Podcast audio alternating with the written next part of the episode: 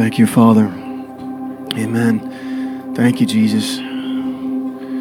Just want to take a second. Everybody, stay standing just for a second. Just lift your hands and just just thank Him.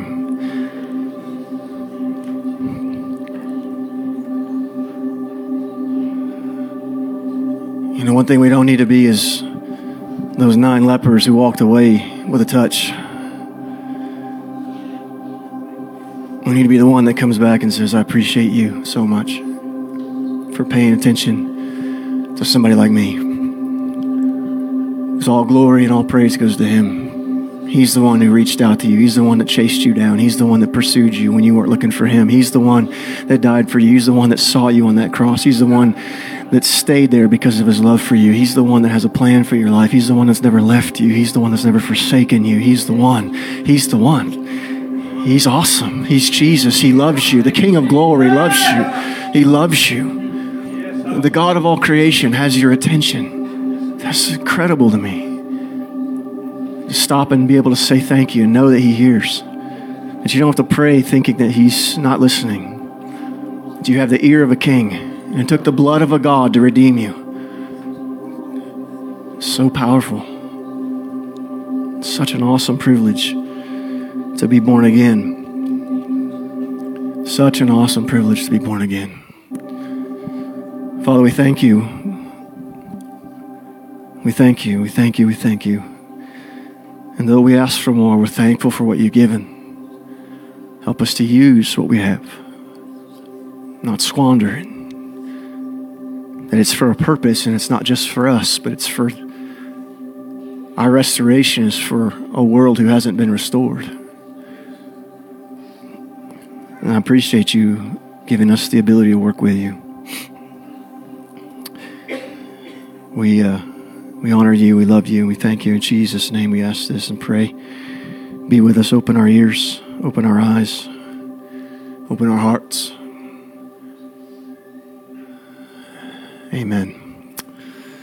Amen. So glad to be back with you guys. My goodness. I know we were here last week, but 75% of you guys weren't because we were, uh, everybody was sick. Eli, do you need something, buddy? Hey, we have a children's church. If you guys want to send your kids back, you can. If, uh, if you want to keep them here, you can stay here. If you feel like a child, you can go back there. The preaching probably is better. So if you stay here, then you've been forewarned. Everybody good? All right. Okay, I, want, I have something on my heart. I, I know as I even as I was preparing this message, I, I kind of felt like this is kind of weird. Um, it's not something you're going to hear a lot of.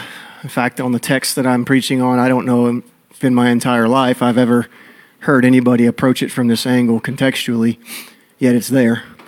Not that I've seen something that anybody else hasn't, it's just not preached on. And I think it needs to be because Jesus doesn't say anything just to fill a page on a book. He, the Bible says he said a lot of things and did a lot of things.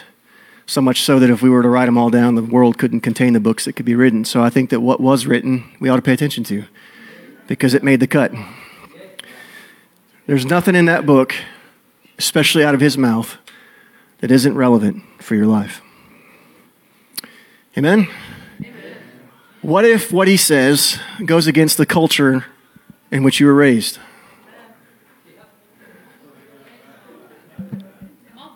What if what he says goes against the religion in which you were raised? Are you sure? Because some people are really, really ready to let go of Jesus and hold on to their religion. Because I promise you, I've been in church a long time. Maybe not as some as long as y'all, but a long time. And I got taught a lot of things that were stupid. They hurt me. They gave me the wrong mentality.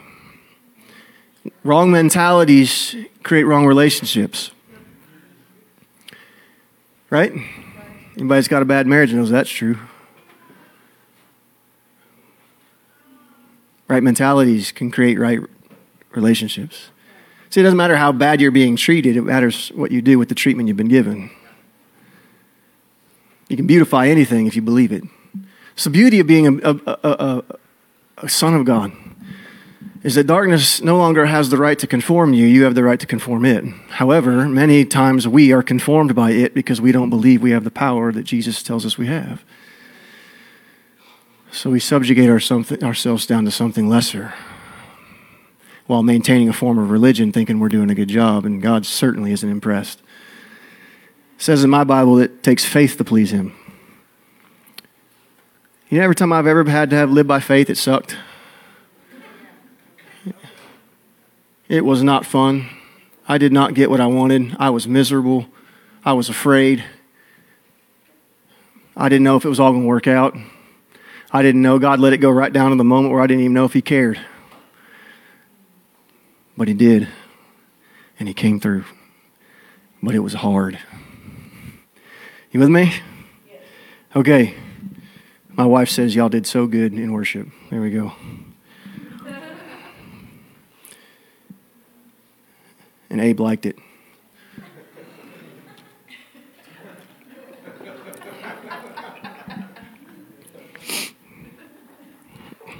All right, put your phones down. To understand that before the cross of Jesus Christ, we had no ability to relate to one another outside of death.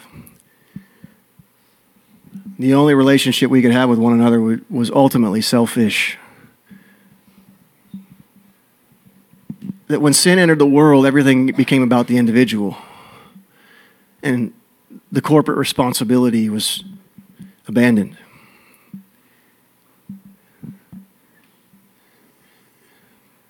Remember Cain and Abel? See, God, God desired a corporate reality, an expression of himself that would be manifested in like form through diverse individuals, all crescendoing to one expression that is the same, but yet different. It's the beauty of a family is that not everybody has the personality. That you have the the jokes about the oldest child, middle child, youngest child, and they all hold true because they're all different, but they're the same, but they're different. But God likes it that way. He likes us being different, but what we did is we took our differences and we elevated them above the whole, and we call that individual relationship with Jesus, and we did more destruction than we did anything else. And that idea created all the denominations that we have today. I think God's going to have a good time burning all our signs when we step across that line. Because you ain't taking your sign with you. You ain't going to be a Baptist in heaven. You're not going to be a Pentecostal in heaven. You're not going to be a Catholic or Presbyterian or a Methodist in heaven. You're going to be a son of God. Interestingly enough, you're going to be the same thing there that you are now. You just don't believe it. So, therefore, he's going to have to burn your sign to convince you that it's true. So, the miracle of Jesus' death wasn't so that the individual could have its little monopoly upon revelation and usurping its hermeneutical approach to Scripture upon everybody else. The miracle of Jesus was to bring the family back together, not to create individual, individual opinions that create division. Now, opinions are fine as long as they don't create division. If your opinion creates division, your opinion's wrong, even if you think you're right. Period.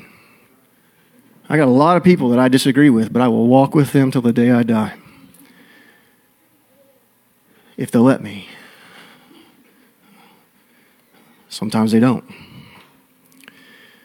See, what does Jesus say? They're going to know that I'm God by the love that you have for one another. Not by the love you show the lost. Should we show the lost love? Absolutely. The reason the world's not convinced is because we don't love each other the way they want to be loved. When a pastor gets up to preach, he's on trial. I'm good with it. I've been in, I've been in this position a long time. I've been preaching for 25 years. I, I can take another trial. And you know the people in there that are looking at you sideways, wondering how about your theology and your doctrine. It's funny to me, though, the people that wonder about my theology and the doctrine the most are doing the least in the world. It always works out to be that way. The most critical are the most unmoved. And I don't hate them for it, I just wish they'd come help. Make sense? So, say nobody cares what you believe, they care who you are. And there's no greater expression of who you are than when you're around a bunch of people who know you as you are. That's why community is scary for people. Most of the churches deemed it as a cult word because in community, you actually get exposed and you can't hide like you can in normal church. Because if you get around somebody long enough and you walk with them for a year or two, they look at you and go, You haven't grown much in the last couple years. What's going on? It's easier to sneak in the back, sit on the back row, and, Hey, brother, how's it going? Everything's good. It's all good. Everything's fine. And then But when you stay, you can't lie very well. The Holy Spirit starts poking on you. And He does that through people who care. That's why people don't like to stay consistent. They like to church hop.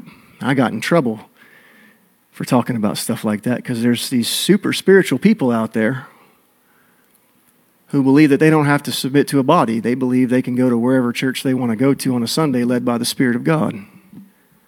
I don't see that as biblical. If you can show me where that's in the Bible, I'll agree with you. The only people I ever saw do that was the apostles, people who traveled. And you know what they did? They left stable churches behind them with stable members and stable people. And the only reason they left was to create another stable body. So, the miracle of Jesus Christ is the unity of the church. It's a miracle we don't see much today. How many of you guys know that as soon as the devil starts hammering you, the first thing that usually happens is you don't want to go to church anymore? How many of you guys know that the longer you stay away, the easier it is to stay away? Why do you think that is? Because you're weak when you're alone. And the only opinion you have to submit to is yourself, which means you are your own ceiling and you'll never go any higher than that. Your opinion ends up sucking the life out of you that you think you have.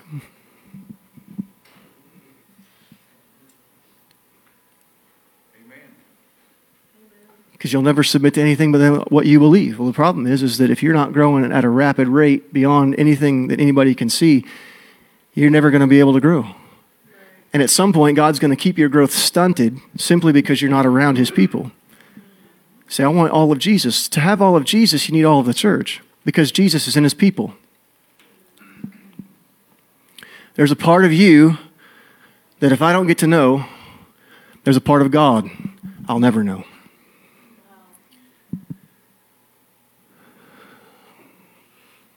That's why we have home group.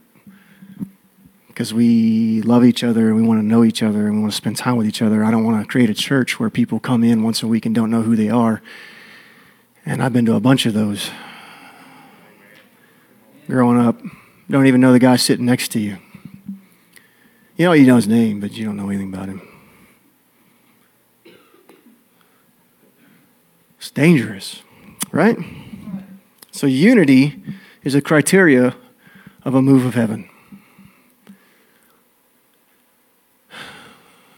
Disunity disembowels the church. Cain and Abel, family, sin comes in, division in home. Let me tell you something. Your sin never affects just you. I don't care whether you believe it or not. I don't care whether you agree with me or not? Any sin committed in your life will affect everybody around you. You may never see the results. You may never believe that they're there.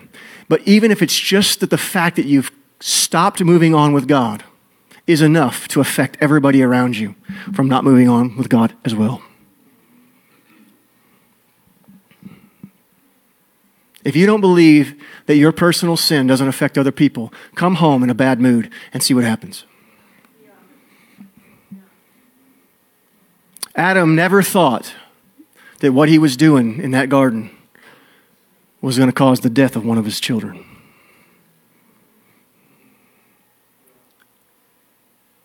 See, when you're in the middle of your temptation, you think it's just about you. You think it's just about what you're going through and that it's not that big of a deal. But the moment you touch something that's forbidden, then the people you care about are no longer forbidden to be touched by the enemy.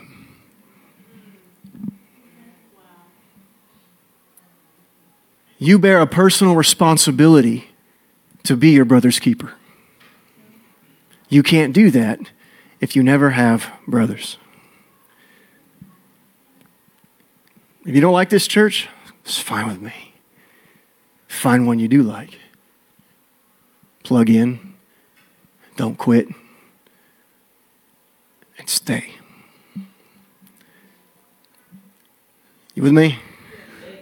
Okay. And now we can get to some scripture. Turn to Matthew chapter 18. So I want to let you know that a broken individual will eventually break a community. Broken father will eventually break his family. A broken mother will eventually break her husband and her children. Broken children will eventually break their mothers and fathers.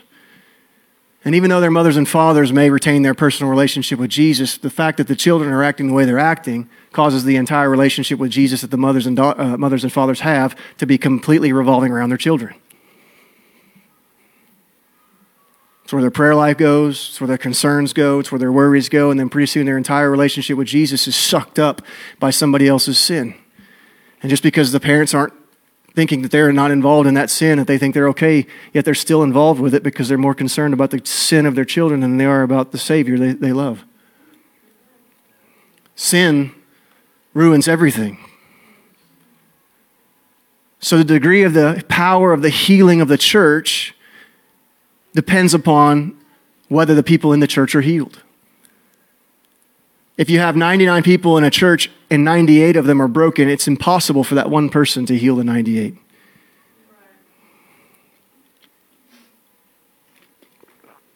You guys understand what happens when you put one bad piece of fruit in with a bunch of good ones?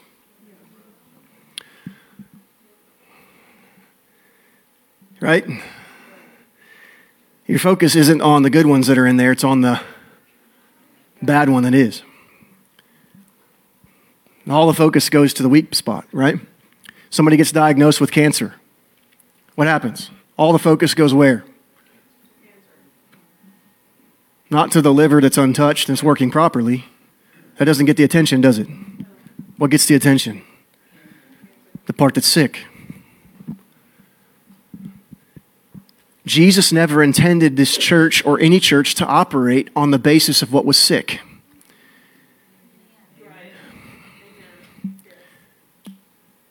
He intends the church of Jesus Christ to operate by the healing they possess and the authority they have to be able to touch the thing that's broken and make it healed. So, how I live can actually bring people to a place where they're hungry for something they were never hungry for. Instead of how they live, causing me to be depressed in my relationship with Jesus, pursuing God for them instead of pursuing God for Him. Don't get me wrong, you, I get it. When you see your children in sin, it's, it's terrible. But it should never take your focus off of the King. And you should not define your relationship with Jesus by what's wrong in your life. Because the point isn't you and how you're feeling and what you want. The point is God's ultimate restoration for the whole. The problem we have is we think we're the one that's supposed to make it happen. And in a way we are, but in a way we aren't. We are in the sense that we are supposed to heal those things, but you heal those things by not focusing on those things. See, I have the ability to heal. Not just physically, but also spiritually and mentally. You know how many people have sat with me in my office, and after a few sessions and meetings, they begin to think differently, and all of a sudden stuff starts to fall off of them. And after just a minute of getting them to think differently, all of a sudden their emotions start being healed, their mindset starts being healed, their approach to life starts being healed. They start realizing, I've been going about this ent- entirely wrong. Why? Because I have the power by Jesus to heal. See, the church is supposed to be full of the white blood cells of God. Clean, pure, and white. Anything that comes in, we attack it and we kill it. Why? Because we're mean and we're vindictive and judgmental and critical? No, because it affects the entire body.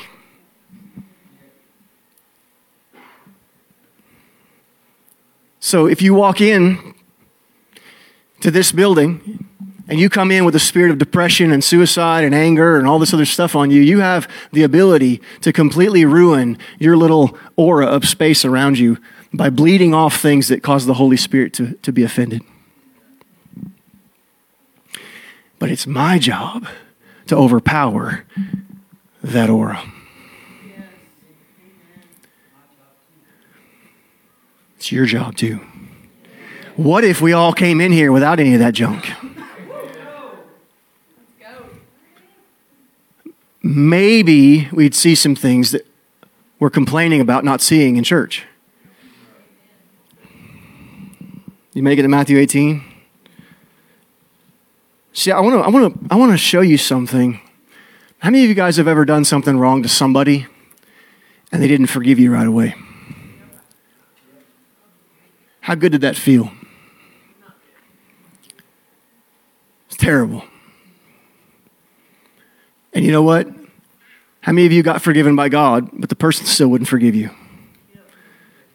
How'd that feel? A little better, but still pretty bad.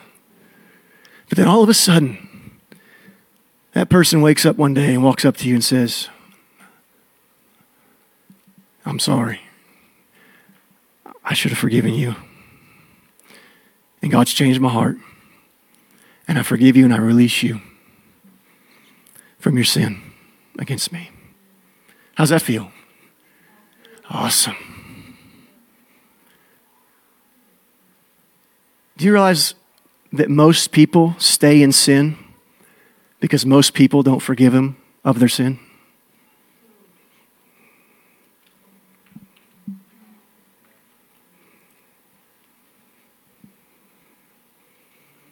You know, when you get forgiven for a crime and you're totally released, the chances are good that you're never going to want to go back and do that ever again.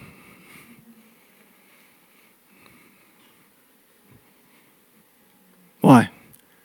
Because there's power in the body to forgive. Yeah, we need the forgiveness of Jesus, but that comes almost instantly as soon as we ask for it. But the forgiveness of the body, Sometimes it takes time. It should be instant, but it's not. So, whenever you and I are holding unforgiveness, either toward ourselves or toward somebody else, what we're doing is we're actually crippling the ability to be healed in our own life and somebody else's. And we're keeping them in the sin that we won't forgive them for.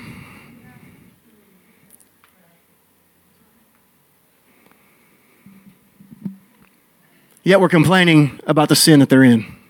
Yet we're keeping them there because we won't forgive them. That's why God says, I won't forgive you if you don't forgive others.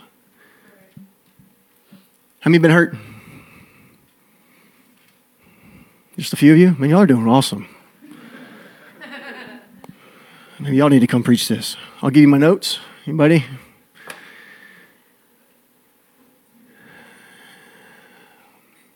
How many of you ever allowed your hurt to completely dominate your mind and your life because you wouldn't forgive?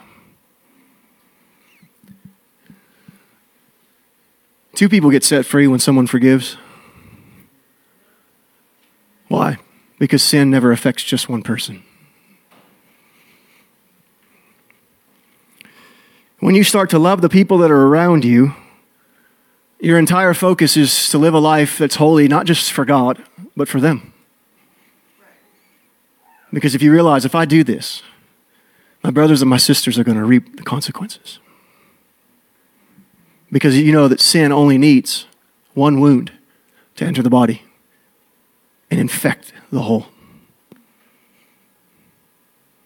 Right? It's true in the natural. Right? Crazy story.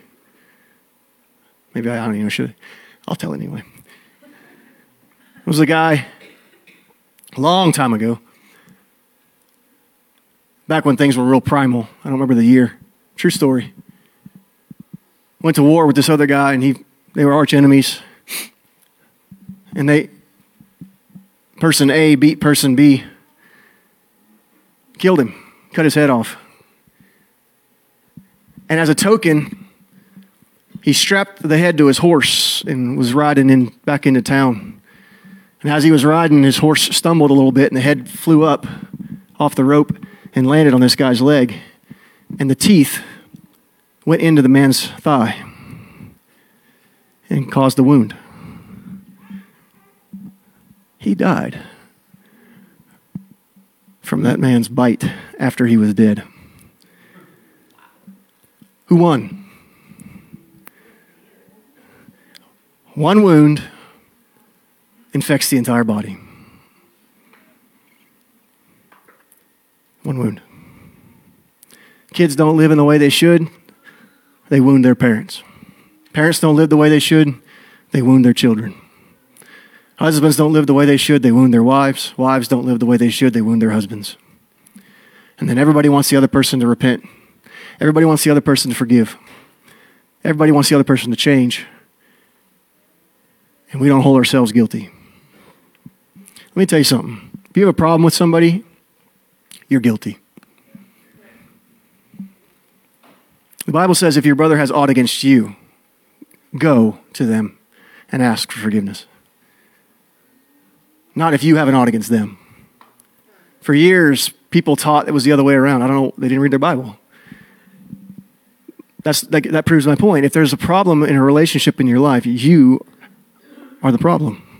Because the Bible says, because you don't have a problem with them, you have the authority to go to them and make it right. The clean affects the unclean. And making it right doesn't come up to them and go like, I told you you were wrong and you did all this stuff. Listen, it, it, husbands, wives, let me, let me just clue you in on something. Telling your spouse what they're doing wrong never works. The devil is doing that to them all the time anyway. It's not a revelation. Like all of a sudden you're going to come up and say, You're always doing this. Oh, I didn't notice. now you know exactly what you're doing. And you know exactly what you're not doing.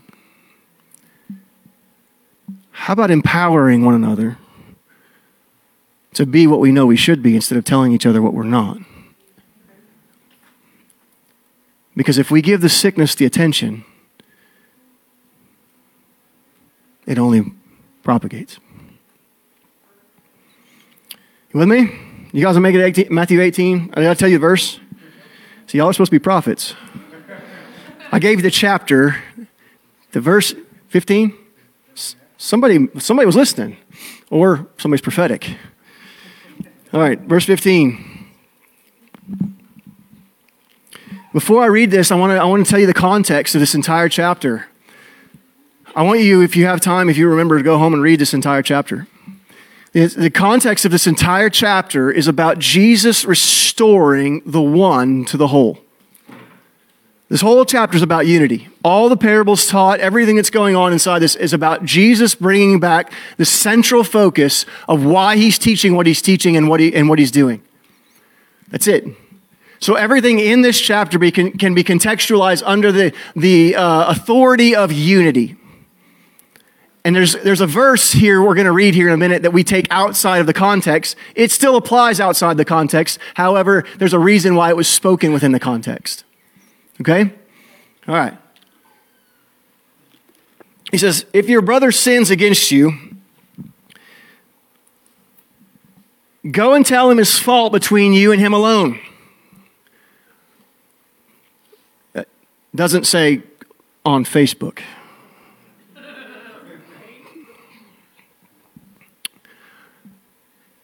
Nobody cares about your rants on Facebook.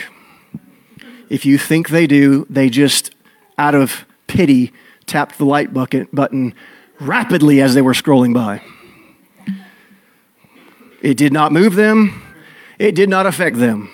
They did not stop and bawl and weep for you. They don't care. And you know that's true. Go to him and tell him. If he hears you, you've gained your brother. What's the point? To prove that you were right or to gain your brother? Why would Jesus be concerned about you gaining your brother? Because he wants a complete whole family. And as long as one part of the family is not unified, there is still work to do.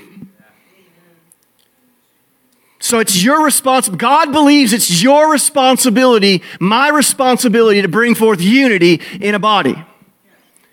Not by proving where we're right, but by having a heart of restoration. If I don't have a heart of restoration for you and want you to be restored, I don't love you. I may say I do, but if I don't actively pursue you and put myself into your life to a point where I care about you being restored and healed, I can say I love you, but I don't. And that's what we've done with modern day Christianity is we've chopped it all up into a bunch of verbiage. And as long as we put it in where the blanks are supposed to be filled, we're a Christian. Bless the Lord. The context here is you've been wronged. Jesus thinks that because you've been wronged, you have the right to go restore your brother. Now, if they won't let you, next verse. What's it say? But if he won't hear you, take one or two more. By the mouth of two or three witnesses, every word has to be established. Here's where it gets interesting. If you can't find three people, not that agree with you because you convince them, but because you are so one with the body around you, everybody who knows that person says, Yeah, yeah, they're like that. Yeah, they did do that. Yeah, they, they are wrong. How do you do that? You gain a little crowd and tell them everything that's wrong, and you try to get people on your side. That's what we do. How's it supposed to be done? We go to people we cared for and love and say, hey, you know, so and so's been doing this to me and I want his restoration. Am I wrong? Is this really being seen? Do you see this in his life as well? Yes. Okay. Go find somebody else and say, hey, this is what we're seeing. Are we wrong? No, you're not. Okay. Would you go with us? Yes, I'll go with you. Why? To gang up on him? To restore your brother. See, I'm laying a foundation here, hopefully, that I will be able to teach you something here in a minute. The power of unity is unstoppable. That is why the devil doesn't want it. That's why he creates these micro fissures of, of, of religion and disagreement, opinion. Even God, before the cross in the Old Testament, saw the Tower of Babel, and he said, Because they're unified and they've put, they have one mind and one heart, nothing is impossible for them. God said that.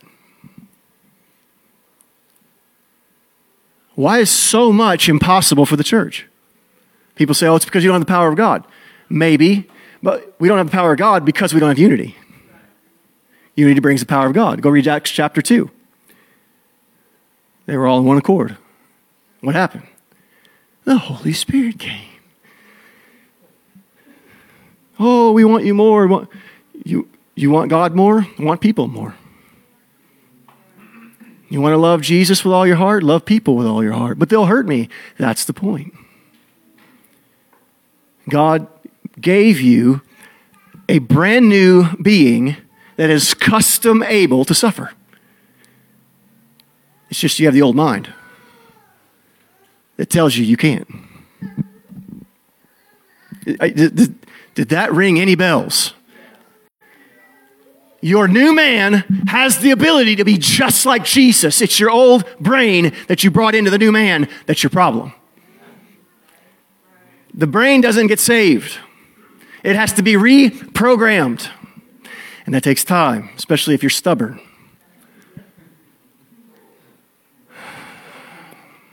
I know it's not you guys, but it took me a while.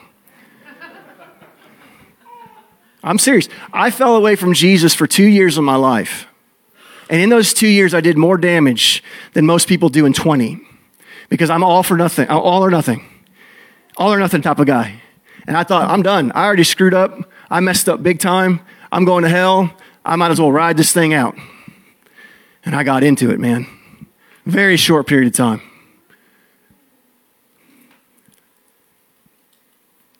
In those two years, just two years. I got saved when I was eight by divine counter, not by a person. The Holy Spirit came and bombed me out of middle of nowhere. I didn't even know who Jesus was. Followed God, started preaching hard and heavy when I was 15, fasting, praying, seeking God, leading youth groups.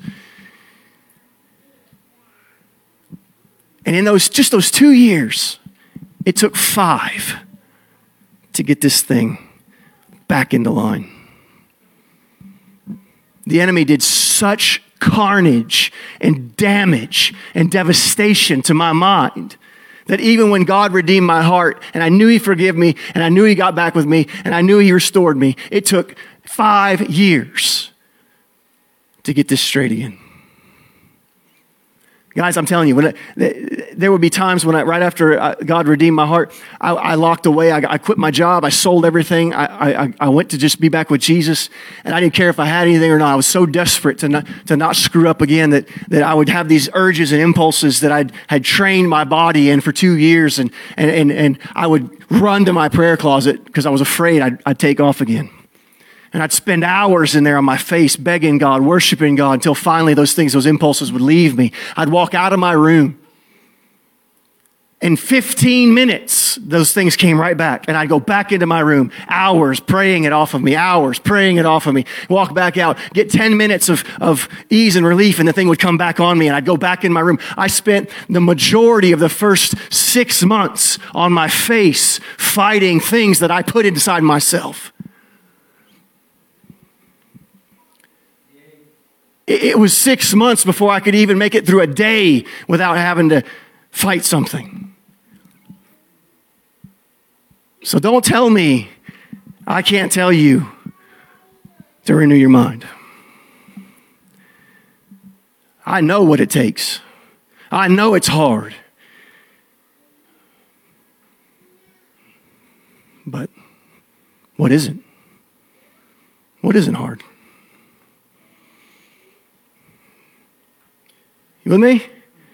My sin destroyed me and my family and everything around me. He says, by the mouth of two or three witnesses, everything be established. This also goes for authority. You better not ever blame an authority, especially verbally, if you don't got a lot of people to back it up. I'm not talking about people who are broken and wounded and offended just like you. If you can find three people who aren't offended that agree with you in the authority and how it's wrong, then you can take your, your problem to them. Why? Because when you break an authority, everything underneath it starts to break. You with me? What's important? It's the unity. Next verse. But if he refuses to hear, tell it to the church. Why? Because that person's valuable. The body needs to move around this person and heal them. Are you with me? How dangerous is it to miss church? See, in this culture, we have the online thing, which I get if you're sick or something like that, but we feel like, oh, I'm just going to watch it on the internet.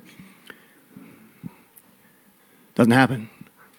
How many got touched this morning at the altar? Could you have gotten that on the internet? Probably not. Why? Because someone laid hands on you.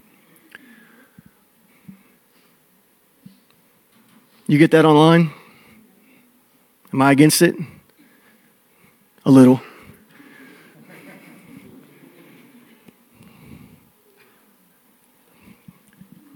But if he refuses to hear even the church, watch this. This is Jesus' words. This is supposedly a Christian believer. This is supposedly a disciple. This is supposedly someone who follows God. If he will not hear the body, then let him be like to you a heathen and a tax collector. Do you realize how big of a statement that actually is? Jesus says, Let him be to you as somebody who is no longer saved. Someone who's not born again. You kick him out, you get him out of the body, and you make him leave because he will infect the rest of the body. You know what pastors do nowadays? They want everybody in because the more seats that are filled, the better their persona looks and the bigger the tithe is. That's not me. I don't know how this church has survived on what little it gets, but it has because God's faithful. Let him be to you a heathen and tax collector. Do you realize the judgment of God against this person was to be disconnected from the body?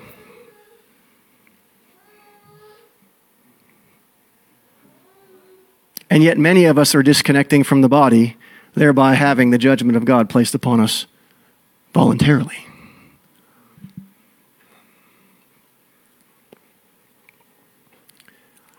I can't tell you what to do.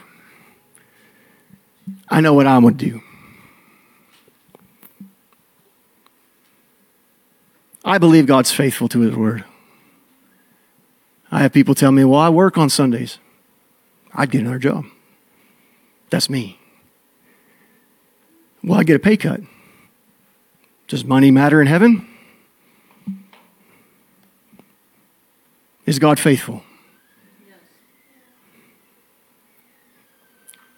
I'm not saying you should quit your job. I'm not saying you should quit your job. See, I said it twice. You heard me. I'm saying you get to decide what's important to you, and it will affect the body.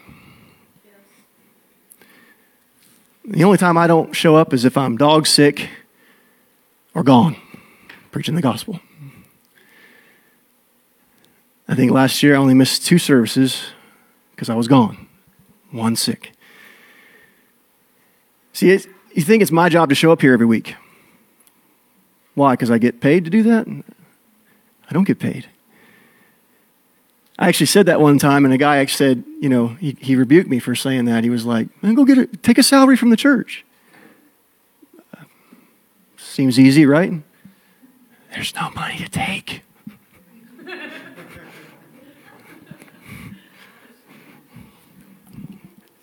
Everybody's got the answers to your problems, but when they don't walk with you, they don't know what's going on, do they?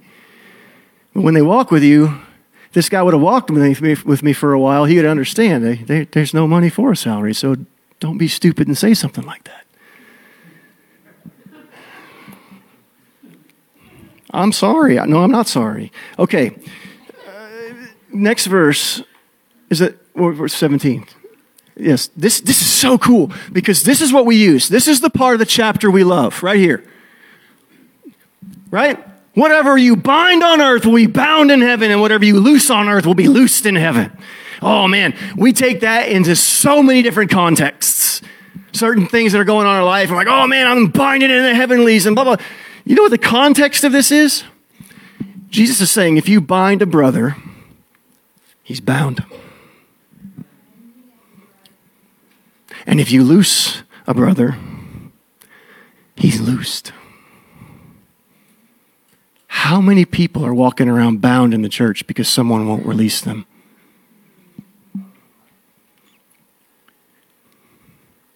How many people are walking around bound in a marriage because someone won't release them?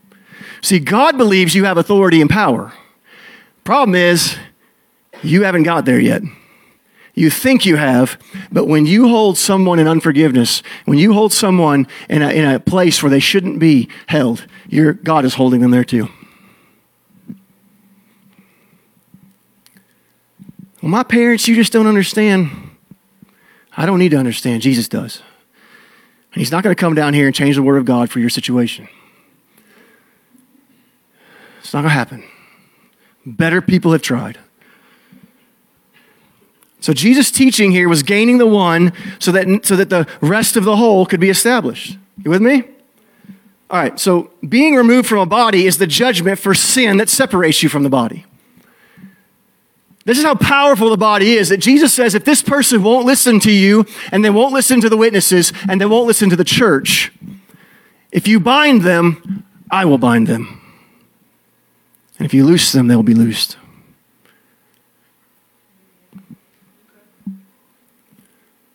It's crazy. In other words, what he's saying is, is if we don't take ownership of our sin and repent, it could cause us to be excommunicated from the church. And back then, that was the worst thing that could ever happen to you. Today, I'll just go down to XYZ church down the road because we got a bunch of them. And they'll take me and my opinion as long as I put that money in the box.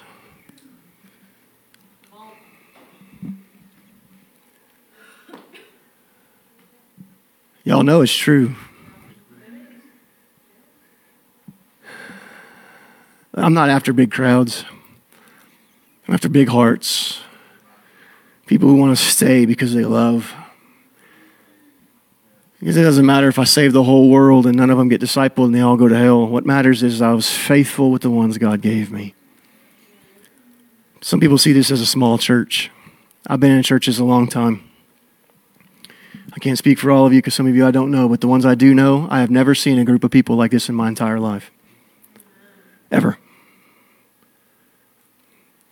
I've been in a lot of churches. To have this many loyal people in this, like we're up in the 80% range, guys. Most of the churches, 20% of the people do 80% of the work. This one's the exact opposite. Why? Because they love one another. It's amazing. Being excommunicated back then was absolutely the worst thing that could ever happen to you.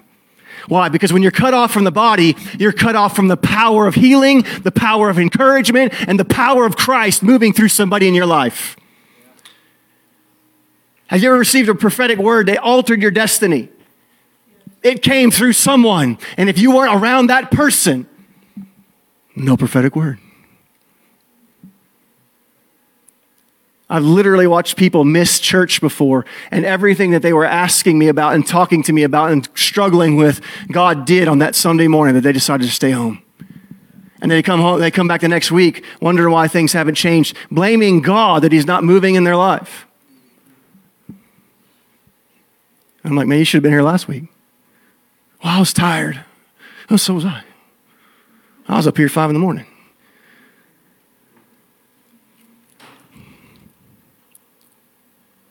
See, within the body, healing is needed, and the body heals itself. See, we take this verse and apply it to everything else other than the restoration of the church of Jesus, when that's the context. Within this chapter is also the story of, the one, of Jesus leaving the 99 to go after the one. Why? Because the one's more important? No, because the, the, the 99 aren't whole until the one returns.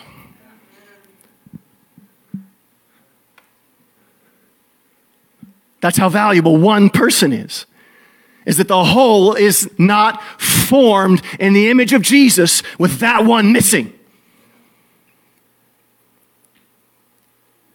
Do you realize how powerful that is?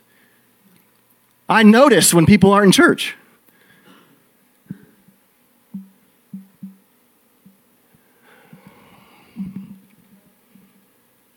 I mean, some of y'all know, oh, I miss church. They're going to be texting me. Some of y'all are giggling because, yeah, we care about you.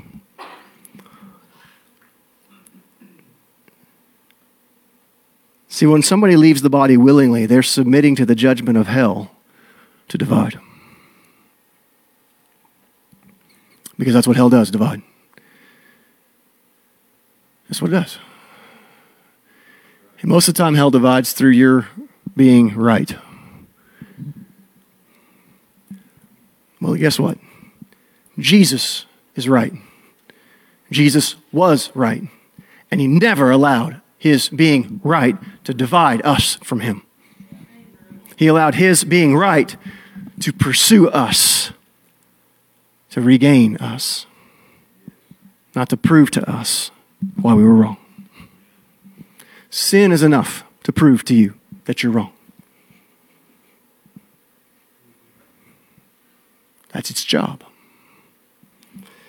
You with me? Our job is to forgive, their job is to repent.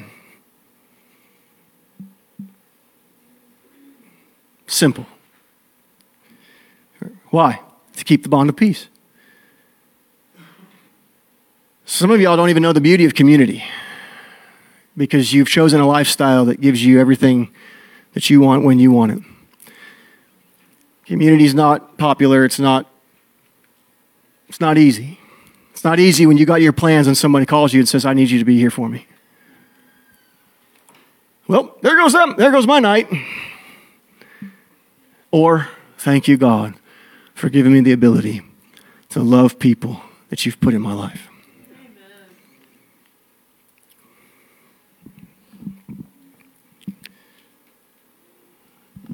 All right. Let's see, where we at? Where, what verse? Uh, is there another one? Yep. And I say to you that if two of you agree on earth concerning anything that they ask, it will be done for them by my Father in heaven. We talk about this where two people get together and pray for the governments. It's going to be done. Maybe. How many times does it not happen? I'm not saying that that doesn't apply or couldn't apply. I'm just saying that's not the context. If you go to seminary, they will teach you context is king. The context in which something's said and written, especially in one continual phrase, as Jesus begins to teach, he builds upon one or the other. He's not speaking idly. He says, Where two or three are gathered together in my name, there I am in the midst of them. Jesus says, When there's unity, I'm there. I'm there for what? To restore the part that isn't.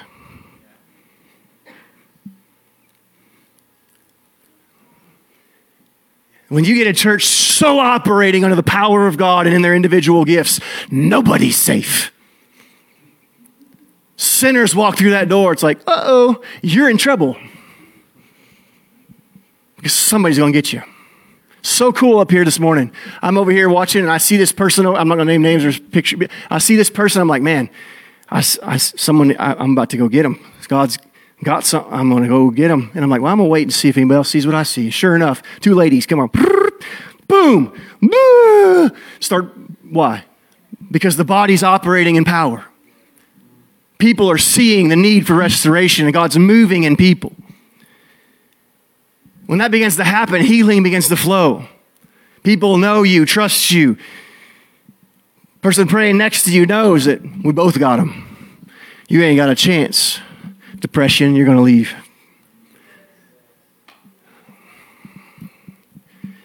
It makes me happy to see you go back to your seat with a smile on your face instead of your shoulders drooping your chin to your chest like you walked in the door.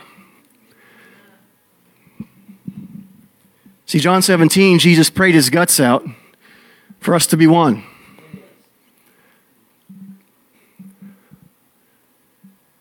The whole chapter is about that. Longest prayer recorded of Jesus, and it's not about anything other than having his family together. But see, family's tough, isn't it? How many of you guys have blood family that's rough? But you're not willing to put up with church family that's rough. You're like, oh, and people did that wrong to me. I'm going down to the next church. But your family craps on you for 35 years and you still go to the Christmas dinner. Serious.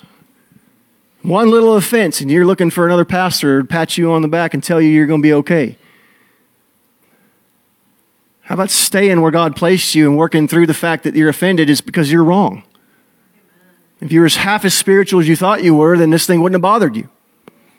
Because Jesus, we hurt him pretty bad. And I'm pretty sure he wasn't upset about it.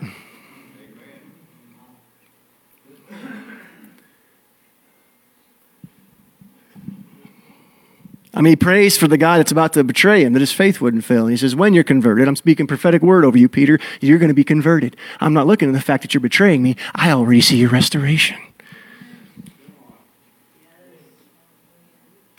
Why can't when someone hurts you be like, hey, it don't matter what you've done to me. I've already prayed for your return. They're to look at you funny. Well, this time you get in a fight with your spouse, just step back and go, doesn't matter what you just said, I've already prayed for your return. It's to be okay. Turn and walk off. what do you do with that? You ain't got nothing to say. Whoop. Speechless. With me? I want to go through some verses here. One more verse or no? Let me see where we're at. Yeah, all right. 490 times a day. That's a lot. Okay, First Timothy chapter 1. I'm gonna you can turn there or you can just listen. If these guys can find it, then throw it up there. We're gonna start in verse 18. It says, This charge I commit to you, my son Timothy, according to the prophecies that went before about you, in order that you might war a good warfare by them. Such an amazing verse. Don't have time to really touch on it, but I wanted to throw it in there. Holding faith and a good conscience, by which some have put away and made shipwrecked uh, according to their faith.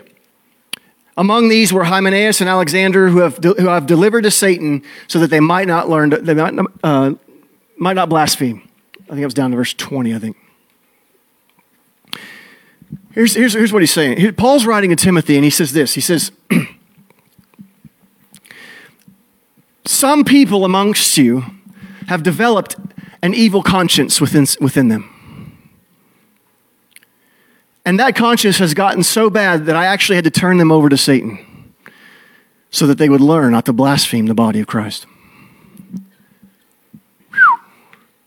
Anybody want that anointing? The Hymenaeus and Alexander anointing? I was going to say something, but I, some of them people out there have it. See, what happens is they, they have such an evil conscience, which is, which is they're not convicted by their sin anymore. And they blame other people for what they do wrong. We call it narcissism today. But Jesus loves narcissists. I know you don't, but we're going to get there. So, what Paul's telling Timothy is, is that the ultimate judgment for this person was to be excommunicated, to be turned over to the devil. Why? Because when you separate them from the body, they have no ability to have life.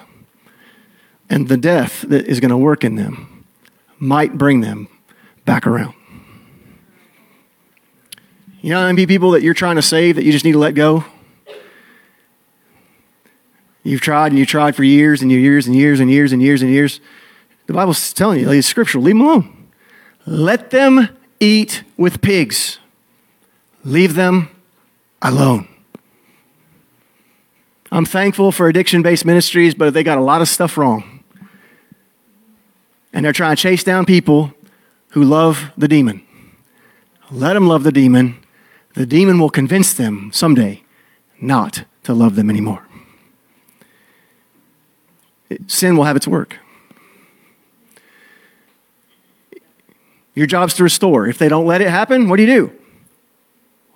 It's the most dangerous thing that could happen to that person is that a saved, believing individual says, Go, have your way. You will return, and you'll return broken. Now, I know that goes against a lot of things of what people say. We try to hang on to people and hang on to people and hang on to people and hang on to people, and all we're doing is continually trying to put life into something that needs to die. When it dies, restore them. Simple. But so much of what we call ministry is chasing people down who don't want to change. Jesus didn't do that. He went and found the one who knew he was lost not the ones who didn't. You with me? Does that mean you don't? No, it means you go out and try to re- you try to reach everybody, but as soon as they've convinced you that they're not having it, you let them go. You let them go. And that's the most dangerous thing that could happen to them. They don't even understand that the fact that you're no longer connecting with them anymore is the judgment of God. Because life can only flow through us. And when we shut that off, it brings to them to a place where they can only receive death, which expedites their cross process. 1 Corinthians 5, verse 3. For as being absent in the body but present in spirit, Paul's talking about sexual immorality that's in the church of Corinth. I indeed have already judged uh, you already as though I were there and present concerning this one who works out this sexual deed. In the name of our Lord Jesus Christ, when you are gathered together with my spirit also in the power of the Spirit of Christ, deliver such a person to Satan for the destruction of his flesh, so that his spirit might be saved in the day of judgment.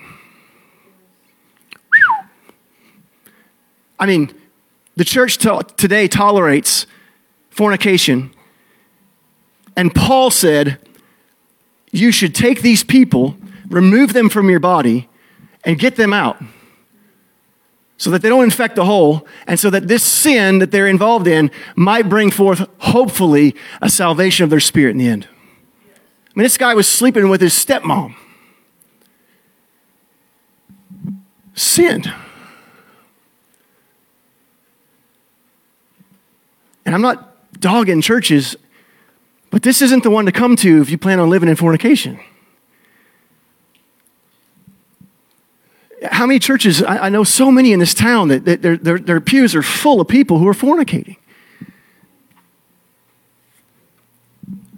Oh, okay, I'm going to try to help you. But if you don't listen, I can't help you. And you have to go. Not because I, I want you to go. I don't want you to go. I want you to change. I want you to repent. I want you to know Jesus. But I can't help you if you don't want to be helped. This is what Paul says to deal with this. this when's the last time you've been in church they kick somebody out because of these things?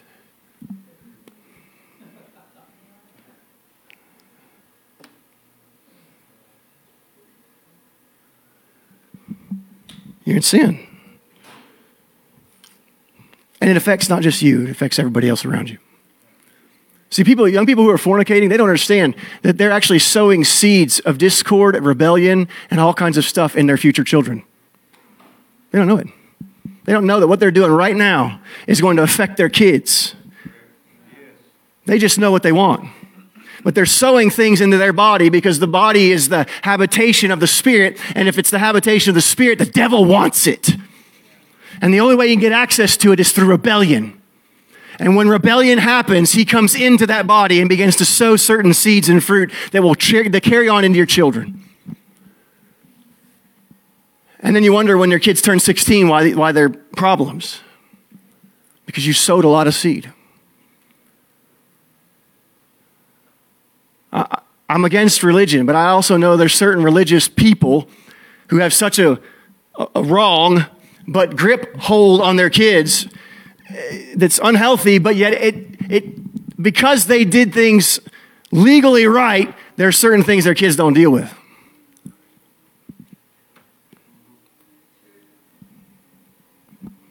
There's a lot of, I'm not going to name the names of, of, certain organizations that are out there. They're wrong in a lot of things, but they, they don't fornicate, they stay faithful, they do certain things that are right. And their children, they may have issues, but they don't grow up drug addicts nine times out of ten. You with me? Because sin never affects just you, it affects the body, it'll affect your children. Oh, no, brother, it's not. You just wait and see. I've been around long enough to see it happen. The only thing that breaks the power of that cycle is the blood of Jesus. And you submitting to that and beginning to have something else flow through your life other than just rebellion. You with me? All right. Hebrews 12, 11 says, Now the chastening of the Lord doesn't seem present at the time, it doesn't seem joyful, but it seems grievous. Nonetheless, afterward, this chastening yields a peaceable fruit of righteousness to those who are exercised by it. We're in Roman, or Hebrews 12, 11, verse 12. Because of this, straighten up the hands which hang down and the feeble knees. Make straight the paths for your feet, lest those things that are lame be turned out of the way, but let them be healed. Follow peace with all people and holiness, for without which no one will see the Lord, looking diligently lest any fail the grace of God, or lest any root of bitterness springing up disturb you, and many be defiled thereby. What he's saying, the author of Hebrews is saying here is, is that um, we need to understand, first of all, that following peace, verse 14, and holiness with all people is for the benefit of the body. But when we get down to verse 15, he says, You be diligent to not fail the grace of God in your life. In other words, what he's saying is when God comes to redeem you, to touch you, to restore you, to give you something, to give you an exit out of your situation, do not frustrate that grace. Submit to it. Because if you frustrate that grace and don't submit to it, eventually what's going to happen is you're going to have a heart of bitterness. You're going to get bitter against God. You're going to get bitter against people. I've watched people get so calloused and hardened to the anointing. It's ridiculous. I mean, I've seen God's presence so strong before where people are just melting under the power of God. And someone in the back row is just sitting there like,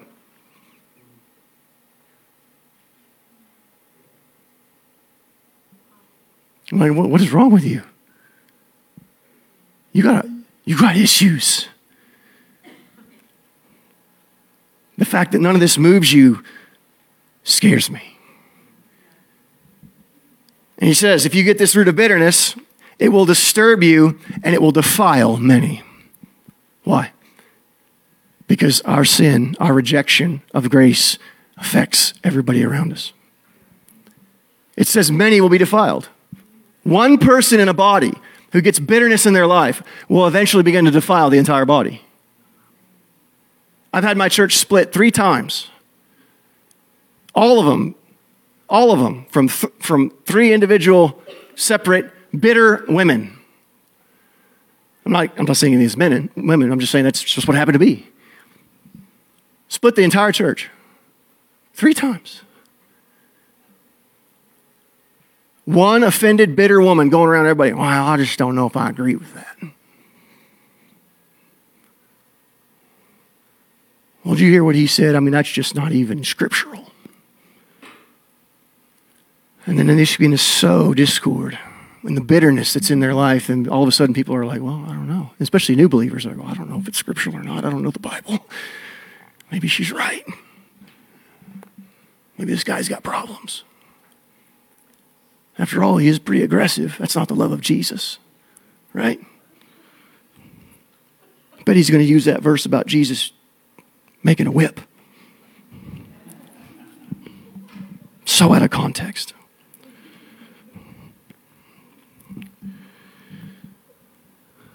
Verse 16, he says, unless there be, unless there, get this bitterness, get it out, lest there be any fornicator or profane person in, in, your, in your midst who for one morsel of food sold his birthright. That you know afterwards he desired to inherit the blessing, but he was rejected and he could not find a place for repentance, though he sought it carefully with tears. In other words, this, this bitterness got so deep that this person actually come to a point where they couldn't even be convicted anymore. You know what the problem with, with, with Jacob and Esau was? Is that Esau wanted the blessing, but not the birthright. Huge problem. You know what the difference between the blessing and the birthright is? The birthright is the right and the responsibility to suffer and take care of the family. The blessing is supposed to give you the ability to do that. Esau wanted the blessing without the responsibility. That's most church people. I want to come to church and let the Holy Ghost touch me, but I don't want to be responsible for my brother, for my family. I don't want to stay long enough to actually have to suffer for people. I just want them to bless me. I want to walk in the authority of God and the blessing of Jesus and have my bank account respond to the anointing that's fallen on my life. Well, the anointing's fallen on your life because of those brothers you don't want to give your life to. Anybody ever feel the Holy Spirit in here? It, why do you think he shows up? Because I'm so great? No, it's because a bunch of people in here in unity. That's why he shows up. And somebody who's not, they come in and they just reap the benefits of it. They're like, that's pretty cool church. Yeah, that's pretty cool church. Had to suffer to get to where they're at. We had to walk with each other when it wasn't popular. Not that it's popular now. But we were even less popular before. Because our building was small, and people would say, Why do you go to such a small church? I imagine them same people walk up to Jesus and go, Why'd you have such a small circle of friends?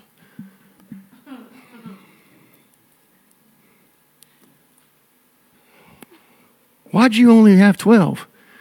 Because 12 will not only keep you so busy, but they'll end up killing you as well. It's hard enough to raise four kids, let alone 12 disciples. No amens? Thought I had you on that one. All right. I was going to get you somewhere to agree with me at some point in the sermon. I figured that would be it. All right, I got to close because y'all are, it's getting late. I'm sorry. Uh, no. No, yeah, I know, Bobby, you're with me. You've been here a long time, brother. Uh, some of these people, it's their first time here. I don't. John 20, verse 23. I'm going to close with this, all right? Jesus says, If you forgive the sins of any, they are forgiven. And if you withhold forgiveness from any, it is withheld. That's what he said.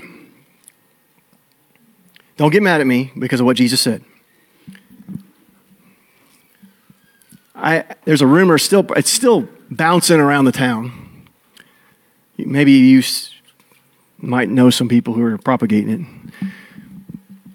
But I preached on this verse, and then people begin to say, He said He has the power to forgive sins.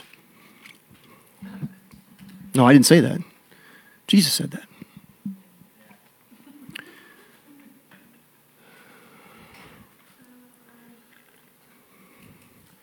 It's so cool. I was at this conference one time in down South Texas, and this little kid came up. I say he's little, he's 16 years old. And he's just way down, man. I could see it all over him sin and lust and self hate and just beat. And he comes up and he's just like, man, I, I don't know what to do. And I just looked at him and said, Look at me. Just look at me. He locked eyes with me. I said, You're forgiven. And man, the Lord hit him and he started bawling. Is it me that forgives the sin, or is it me telling him, as an ambassador of Jesus, the Lord forgives you? But he gives me that right. And when you release people from their sin, they tend to not go back to it as much.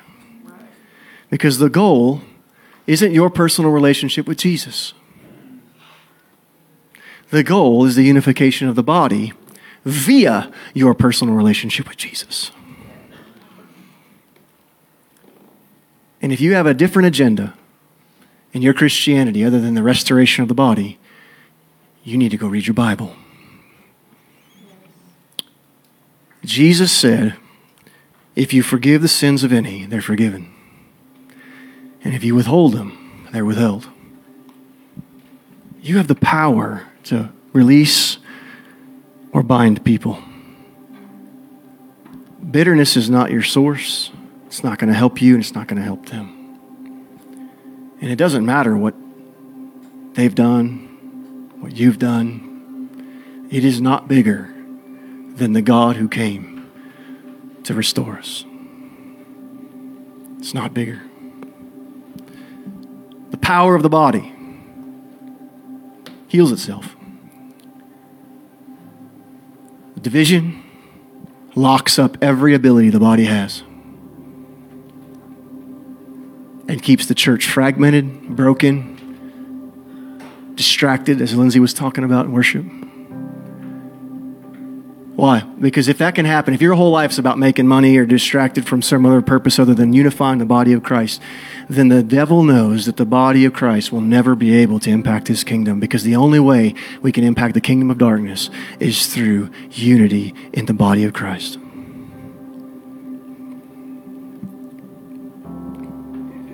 So many verses in the New Testament I didn't have time to read.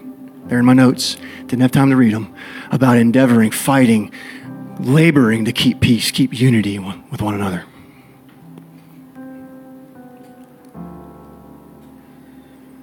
You guys staying with me? Well, what if they won't let me? Do your job and let them go. But here's another thing some of you need to forgive yourselves for failing, for screwing up, for not being what you should be, for not doing what you should do. Because it does no good to hold yourself in ho- uh, hostage. It does no good to hold yourself hostage when God created you to run. You can't hate what God loves and be right with Him. I say that all the time. You can't hate yourself when God loves you and have a proper relationship with Jesus. It doesn't work. So, some of you in here are held up in your personal walk with Jesus because you have some unforgiveness in your life toward yourself, toward others, toward the church. The church hurt me too. I get it. But it's not an excuse. It's not, it's not valid enough to say, I'm done. So I just want to take a second. You guys close your eyes. If there's somebody that you need to forgive, if it's yourself, say, God, I'm, I'm sorry for not thinking thoughts about me that you think about me. And I receive the blood of Jesus and I ask for the forgiveness of God. And while you're there, if there's a name, somebody in your life, where you get that high octane ping where you think when their name's said, you just kind of cringe inside a little bit.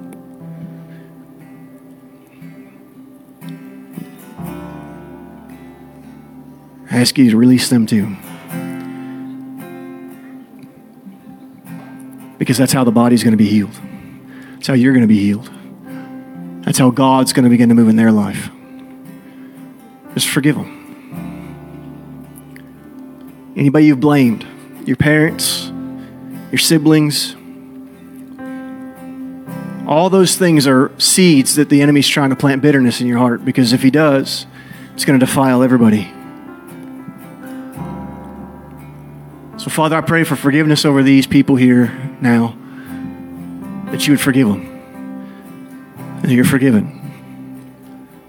That the Lord bless you, and He keep you, and He make His face shine upon you, and be gracious to you, lift up His countenance upon you, and give you peace. And He give peace to your enemies, and He give you the wisdom of God to be able to move in this generation, being one body, one accord, one mind, one heart.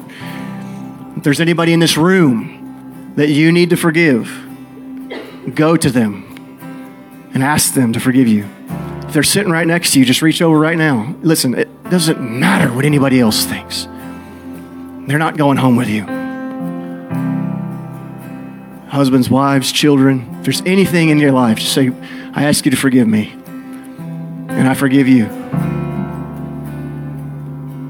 If they're not here, then just pray it over them.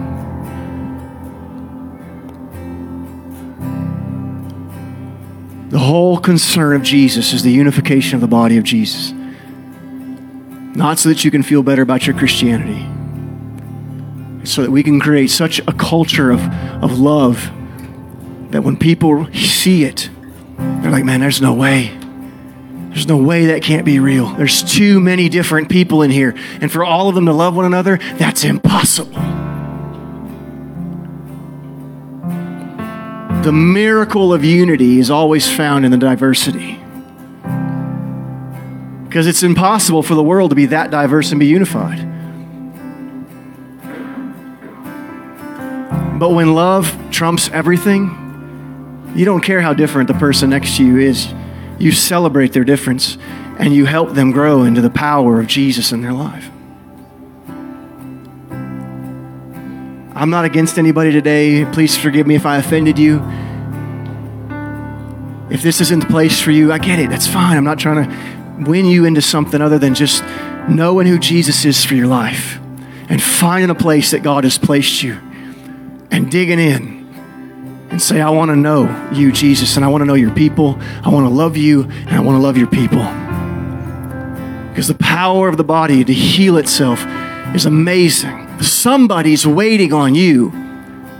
Somebody who needs to be healed is waiting on you to be healed. Because you have inside of you everything you need to be able to release people from the bondage of slavery that they're in And some of you in certain situations can do it so much better than I ever could, so much better than the person sitting next to you ever could, because you're custom made, you're custom designed for that unique scenario.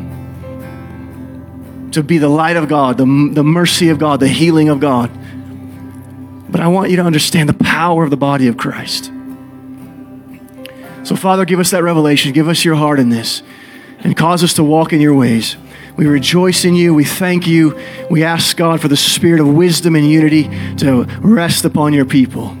We ask that you bless our time here, bless the food, bless the fellowship.